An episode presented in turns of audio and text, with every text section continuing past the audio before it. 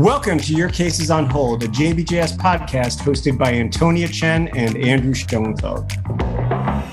Here, we discuss the science in each issue of JBJS with an additional dose of entertainment and pop culture. Take us with you in the gym, on the commute, or most certainly, whenever your case is on hold.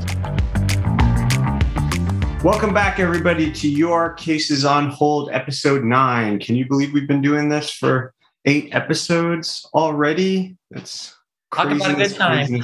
and if you've stuck with us this long, thank you very much. There's still more to come. No, for sure. And if you uh, haven't been listening the whole way and you just tuned in, definitely check back on our previous episodes. We are today covering articles in the JBJS, the first issue of May, which is May 4th. And as always, these opinions that we express today are those of mine and Antonia's and not reflective of the Board of Trustees or the other editors in the constituent journals. The takes are hot, sometimes intentionally so. If you are an author and having your work reviewed here, enjoy it for what it is. and if you are interested in having your work covered on your cases on hold. You only need to have the paper submitted and accepted and slated for publication, and then we'll be reviewing. But be careful what you wish for. Um, love it. We'll have a good time with you, promise. Right, that's right. and uh, stay tuned because hopefully in the next couple of episodes we may be recording from a location or we might be uh, having some guest stars joining us like when Batman and Robin showed up on Scooby Doo. You know, you loved that show from when you were a kid. I always enjoyed. Couldn't wait to see who the the guest stars were going to be. So we'll have something like that to kind of mix it up. In all seriousness, your cases on hold is brought to you by the Miller Review course. Folks are signed up or signing up to take the part one, but there's also a part two, and that takes place in the summer. So keep your eyes out for that. Lifelong learners, definitely check it out no matter where you are in your career arc within the field of orthopedic surgery. With that, uh, as by means of introduction, I'm Andrew Schoenfeld, Deputy Editor for Methods at the Journal of Bone and Joint Surgery and Controlling Interest of International Immobiliare. My co host, Antonia Chen, deputy editor of Adult Knee Reconstruction, and found out this new thing called foreign accent syndrome, where you can automatically get a new foreign accent just like that. Mm. Are you a controlling interest, though? no, but I'd love to be. I mean, picking up a Scottish accent or Australian accent, I mean, or Irish, any accent would be amazing. you are a controlling interest in the Hip Society and the Knee Society, which we just found out. Thank you. That social media is an interesting platform. so let's get into it. These are the headlines. So mine is um, conditionally essential amino acid supplementation reduces postoperative complications and muscle wasting after fracture fixation, a randomized controlled trial. This is by Hendrickson and colleagues from the University of Iowa. There is a commentary, so check that out to see what the invited reviewer or uh, expert in this space has to say about it beyond my own thoughts and erudite commentary. This was a randomized controlled trial, so uh, always interesting to review those. And this one was uh, exceptionally well done for individuals who want to block out their R, their their own approaches to an RCT. Uh, you could definitely use this as a template. They looked at uh, adults who sustained pelvic and extremity fractures, stratified based on injury characteristics. And that's important so that there's a, uh, an additional balance between the, the two cohorts. They had 400 subjects, so uh, an incredibly large, heavy lift for sure. They're looking at uh, complications and fat free mass in which is uh, for the body composition in individuals over the course of the postoperative recovery beyond the standard RCT comparisons, which is generally just a bivariate comparison, assuming comparability between the two cohorts. They did use a linear mixed effects model, so that's some added pizzazz. Long story short, the supplemental group receiving the uh, conditionally essential amino acids, they had significantly lower complications and they were able to maintain their fat free muscle mass essentially while it was decreased significantly in the individuals just for the near term, the first kind of six weeks post recovery. But for the control group, that was decreased. And then at subsequent time points that they evaluated, uh, things sort of balanced out. But definitely a protective near term benefit for what is a very low cost, low risk intervention. This was work that was done at the University of Iowa they do call for multi center prospective studies, which, sure, I mean, you can always call for more research. But at the same time, this seems pretty reasonable to me and, and clinically actionable. At the same time, what benefit is appreciated does seem to be only for uh, you know the immediate post-operative recovery period. But if you can minimize complications in any way, shape, or form, I think that's a win. I agree, and I'm curious if this actually can be used in other areas too. Right? They have a very specific patient population here, it might be neat to see it outside of things uh, in this area. So it'd be curious to see that um, and outside of trauma in the era of optimizing patients, taking these well done randomized controlled trials. And as they call it, you know, more randomized controlled trials are great. We should do these in all different fields. But is this something that's just good for patients in general? So maybe you and I should start taking this. I already use this all the time. Dang it. I knew it. I'm behind the protein. Come on, the protein shake. now I, I, know you're drinking in clinic. I thought it was just Dunkin' Donuts coffee because you're in Boston. No, Dunkin'. Donuts is the way to go, but way to go. Well, any mix of protein and preoperative uh, pre-workout supplements. you should use those preoperatively too. it's true. All those are good. So Mine's a little uh, different, a little bit probably more controversial than yours. Yours is a nice randomized controlled trial. So mine looked at patient and surgeon ratings of patient involvement in decision making aids are not aligned. So the title already tells you what the solution is or what the conclusion is of it. This is by Alokozai et al. Um, it's free for 30 days. So again, no excuse not to read this.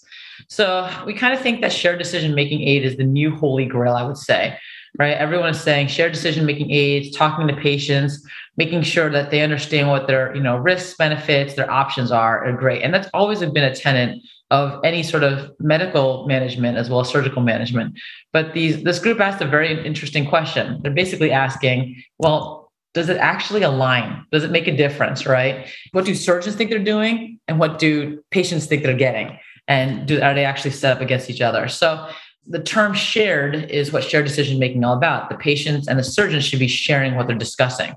So this is a study that looked at um, 136 patients who were getting musculoskeletal care for conditions involving upper and lower extremities. So it was all over the place. So it was all different areas. And these were not just surgical only patients, which I think is where the shared decision making often comes into play a lot. So it, it is a, an open cohort of patients, and it's not a huge cohort of patients for the duration of the study. You know, it almost went over for um, a year and a half and only had 136 patients. Now I can imagine filling this out going through it is always hard to recruit patients, as you and I both know from doing these studies.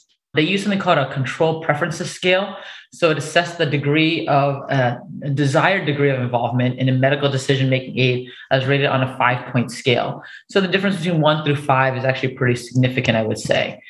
So they looked at this and they said surgeons thought patients were more involved in decision making than they actually were. So perceived from the surgeon perspective, they're like, okay, so patients are actually deciding a lot more when they not necess- they weren't necessarily doing it. Uh, they did say that patients who didn't have a high school diploma had less involvement in their decision making.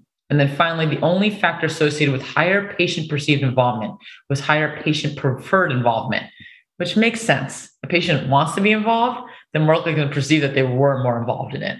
So the study does bring to light one of the areas that's becoming a bigger area of research focus, which is shared decision making. And we have to be cautious in using just shared decision making and just putting out there and saying, okay, here you go. Now that we've had a shared decision, then you're all good. We, we're, we're on the same page. And the answer is we're not on the same page. So there's ways that we can do this going forward. You know, how can we make sure that patients are more involved? So they have to prefer it. So you know, tell patients, do you want to be involved, um, and potentially you know, to ask them what makes what matters most to them. You know, so one shared decision making aid that's in our clinic says, "Are you ready for surgery?" And a lot of times patients are like, "No, I'm not." So immediately their preference is off the, to the table right there. Maybe to say look for checklists and reorient, reorient like misperceptions of patients. So the study is interesting in that it gives you some basis of shared decision making, the things that we have to be careful of. I really like to see this cohort expanded a lot more and to different areas, especially to surgical decision patients. Yeah, all, all reasonable points. I think um, you hit all the, the high points from my end. This this paper also has a visual summary. So for those who are interested, check that out. This now brings us to the time where you get that phone call and it's like, Hello, this is Dr. Lecter on consults. Unfortunately, your patient will not be able to come down to the operating room, but do let me know if there's anything that I can do for you, Antonia. Bring my patient down. well, maybe maybe you'd like a dinner with a nice Chianti and a side of fava beans instead. Well, that's going to be the case because by the time eating at dinner, it'll be 3 a.m. yes, yes. You know the deal. Uh, so that brings us to your cases on hold featurette. We're discussing today the effect of sex hormone deficiency on the incidence of rotator cuff repair. This is an analysis of a large insurance database, in this case, uh, Truven Health Market Scan. This is by uh, Smith and colleagues. Uh, there is also a commentary for this, so definitely check it out again. This is a retrospective review, large scale, big data, Truven Health Market Scan, looking at the uh, rotator cuff repair, the odds of rotator cuff repair for men and women, women with estrogen deficiency, men with testosterone deficiency. Fairly straightforward study. They made some comparisons using uh, for you know baseline assessments of the prevalence or relative risk rather of estrogen deficiency among patients also in the Veterans Genealogy Project. So kind of a useful merger of two different data sets to kind of get a more holistic sense. As it turns out, the odds of rotator cuff repair are 48% higher for women with estrogen deficiency and 89% higher for men with testosterone deficiency. They also call for more prospective work to understand the pathophysiology and I guess the, the intersection of this as it relates to sex hormones. The points that I would raise for this is we're talking about rotator cuff repair. So that means that the patient has a rotator cuff tear and then they're indicated for rotator cuff repair. What about the patients who have just rotator cuff tears and, and don't have repairs? It seems to me that, you know, with these kinds of data sets, that could have been looked at and is potentially more informative uh, because obviously you don't want patients to have rotator cuff tears uh, if you can help it. And that's the condition of interest that's probably more, I guess, actionable or treatable. I mean, my question here is how does this translate to treatment? So the logical thing is we'll just, you know, supplement estrogen or supplement testosterone neither one of those are entirely benign um, supplementations. Uh, testosterone can increase your risk for a, a, lot of things, including you know certain malignancies and and uh, behavioral issues. Estrogen supplementation can increase risk of DVTs and VTED, of course, which most immediately comes to mind for us in the orthopedic space. But other other issues as well. So if you would do supplementation in this case, you're only talking about supplementation to avoid rotator cuff repair, which kind of leaps over the critical issue of the actual inciting pathology. And uh, I, I, think it was, you know, a very interesting paradigm taking the Veterans Genealogy Project information and merging that with the Truven Health. I think that's very interesting and probably is a a framework from which others could develop additional research ideas. So that's a, an interesting insight. The actionability of the findings here, they don't even really get into that too much. So it left me uh, asking some questions. And um, certainly, when we're talking about specifically odds of rotator cuff repair, that's not the same thing as rotator cuff tear. I don't put it any better. It's one of those areas where I'm curious where the research design came from.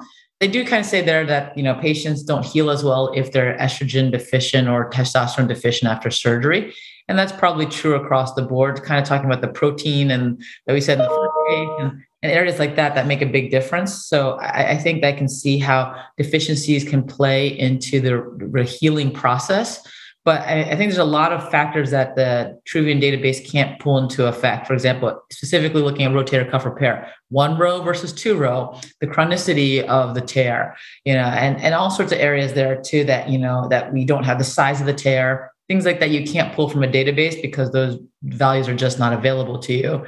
So I completely agree with you. Looking at operative management as opposed to non operative management would be actually really interesting to see just tear alone um, and then just in injuries alone in general with it. So you're right. For all those researchers out there, this is a big call. Use a Truven database, which is hard to get. There's no doubt about it.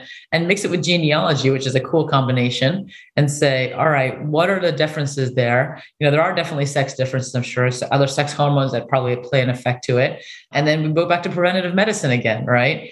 Do we prevent uh, patients by taking giving them protein water. You know here's a sugar pill or you know snake oil. Like maybe that works.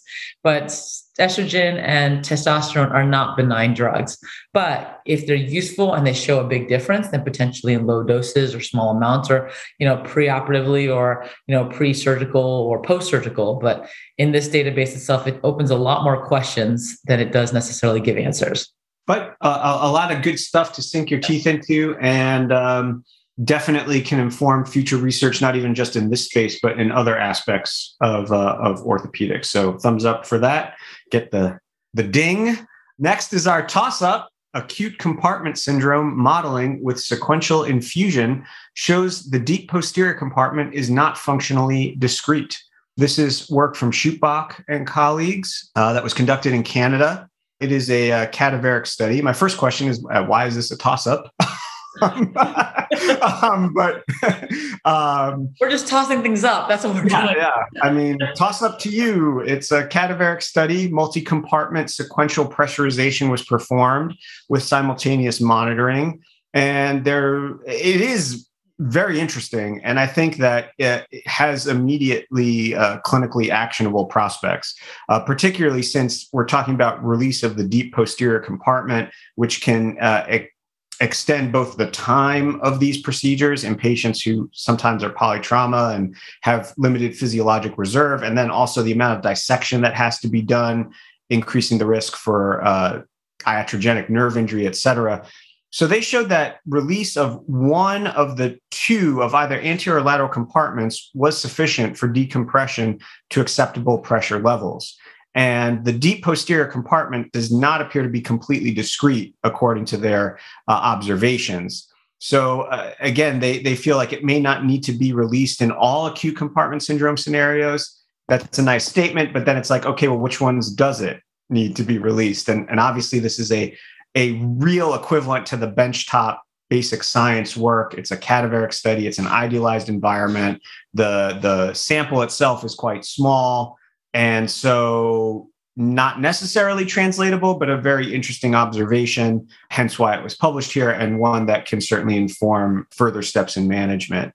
So, their clinical relevance, I think, is definitely well stated. Surgical techniques could be modified. They say can, I would say could. Um, it depends on each clinical case, but certainly in the right situations, and keep an eye out for maybe just the anterolateral gets you where you need to go. Yeah, it's questioning all the dogma. I remember being a resident, we always had the two incisions.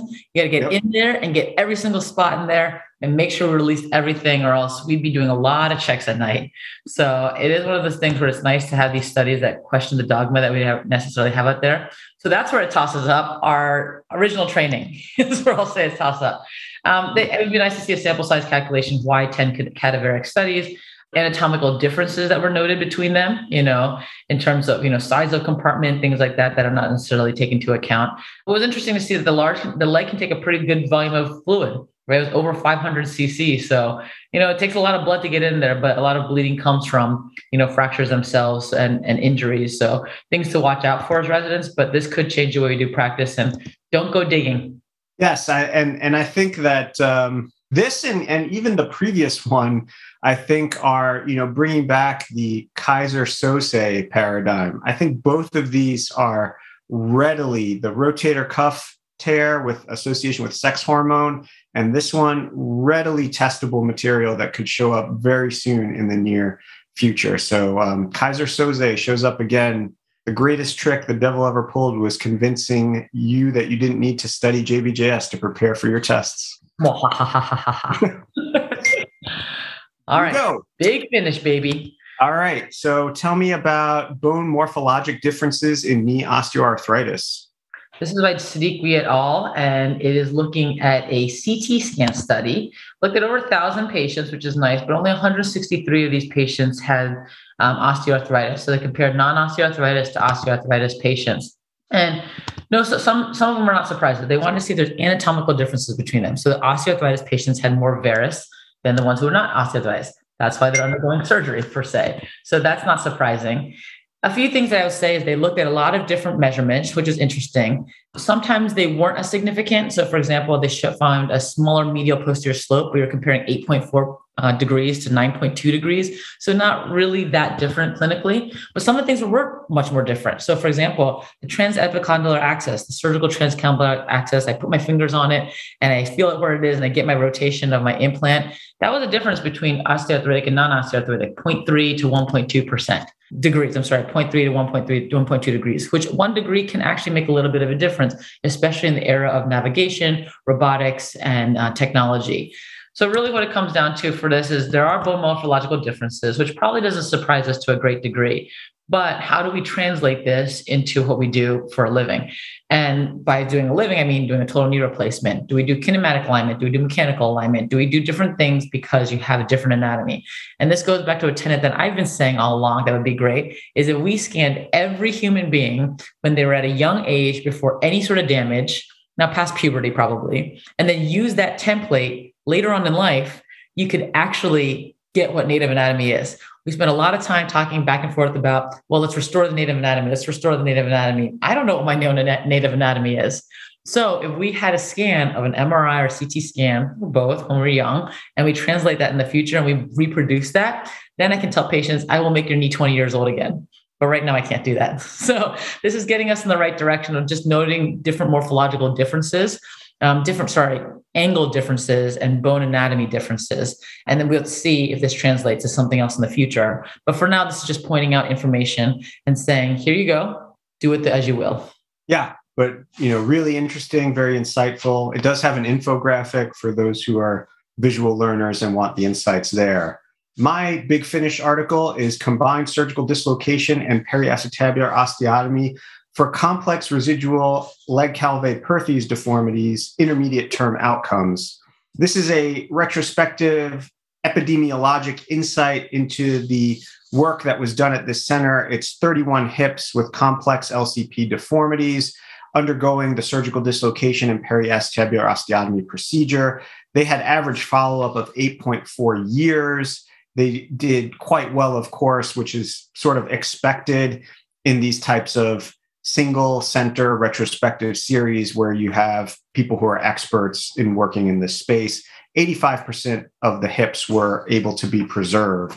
As the interested listener will recall from prior podcasts, when, when I have studies like this that I'm covering, I mean, the biggest take home message is yes, it's great that they were able to do this. They show it's feasible, they show it's possible. There is a built in selection bias, confounding by indication, and in this case, an expertise bias, not only even from the surgeons themselves, but the people who are sending patients to them potentially, the people who are working with them, the people who are rehabbing these individuals, the entire floor of the hospital, the nursing staff, they see this more regularly than they might at your particular uh, center. So, not um, necessarily a reason to put anything on hold, of course. This is their legitimate experience. But the question comes up when you're saying, okay, well, I can do this and I can replicate this.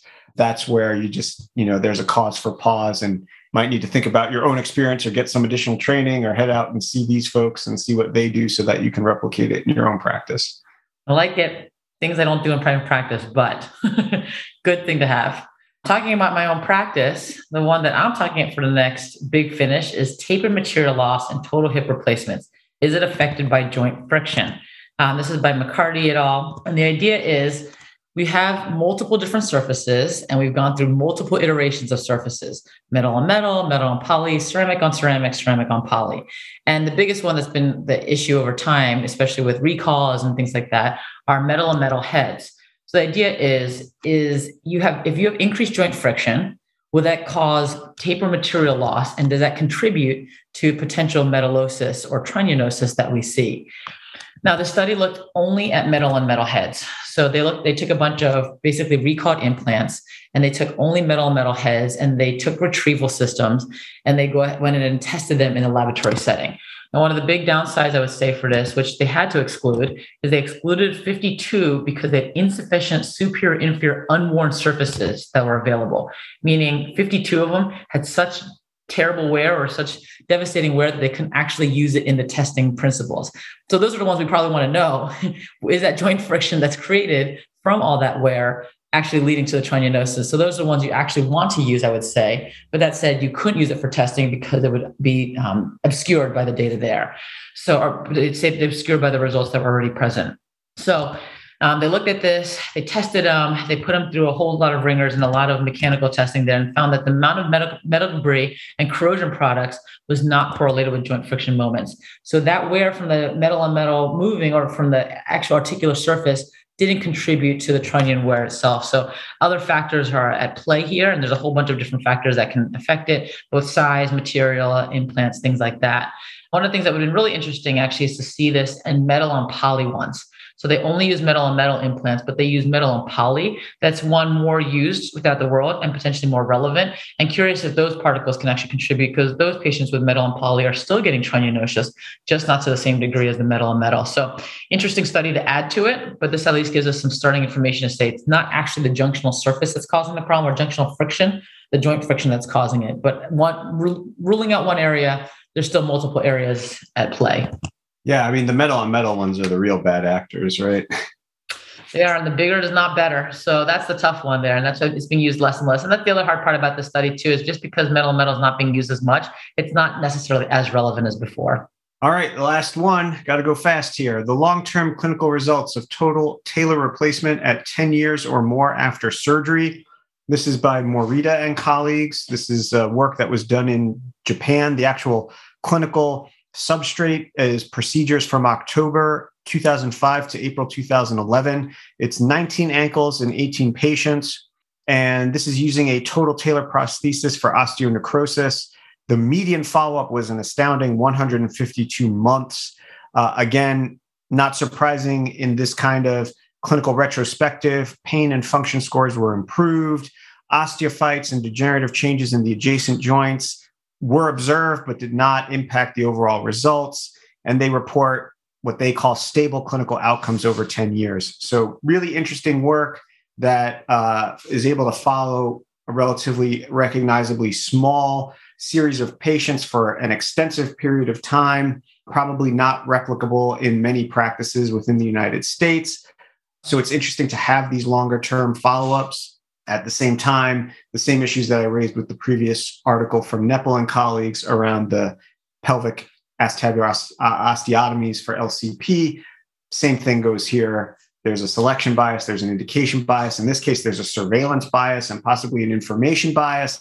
The patients want to, you know, make their surgeons happy and tell them that they feel really good. Not doubting it, of course, but just that there's subliminal even, you know, biases that can be introduced. And then you know there's this is a, a particular context in which this is occurring that's not necessarily reproducible in boston in new york in philadelphia in dallas in minnesota in california. So um, again useful information uh, very interesting for those who are working in this space and around this particular condition. How it applies to your clinical practice that's the choose your own adventure piece. And with that we have come to another end, friends, of an episode of Your Cases on Hold.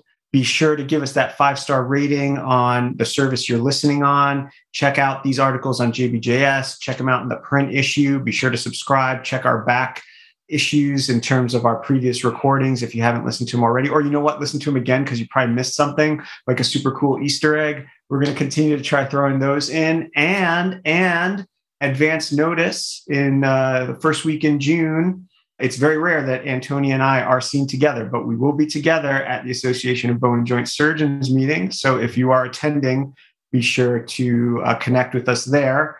I will be at the International Society for the Study of Lumbar Spine in the second next week, next week coming in May. So uh, if you happen to be there, you can hook up with me. It is in Boston, but I don't think Antonia is going to be there, given that her spine interest is like a decade in the past.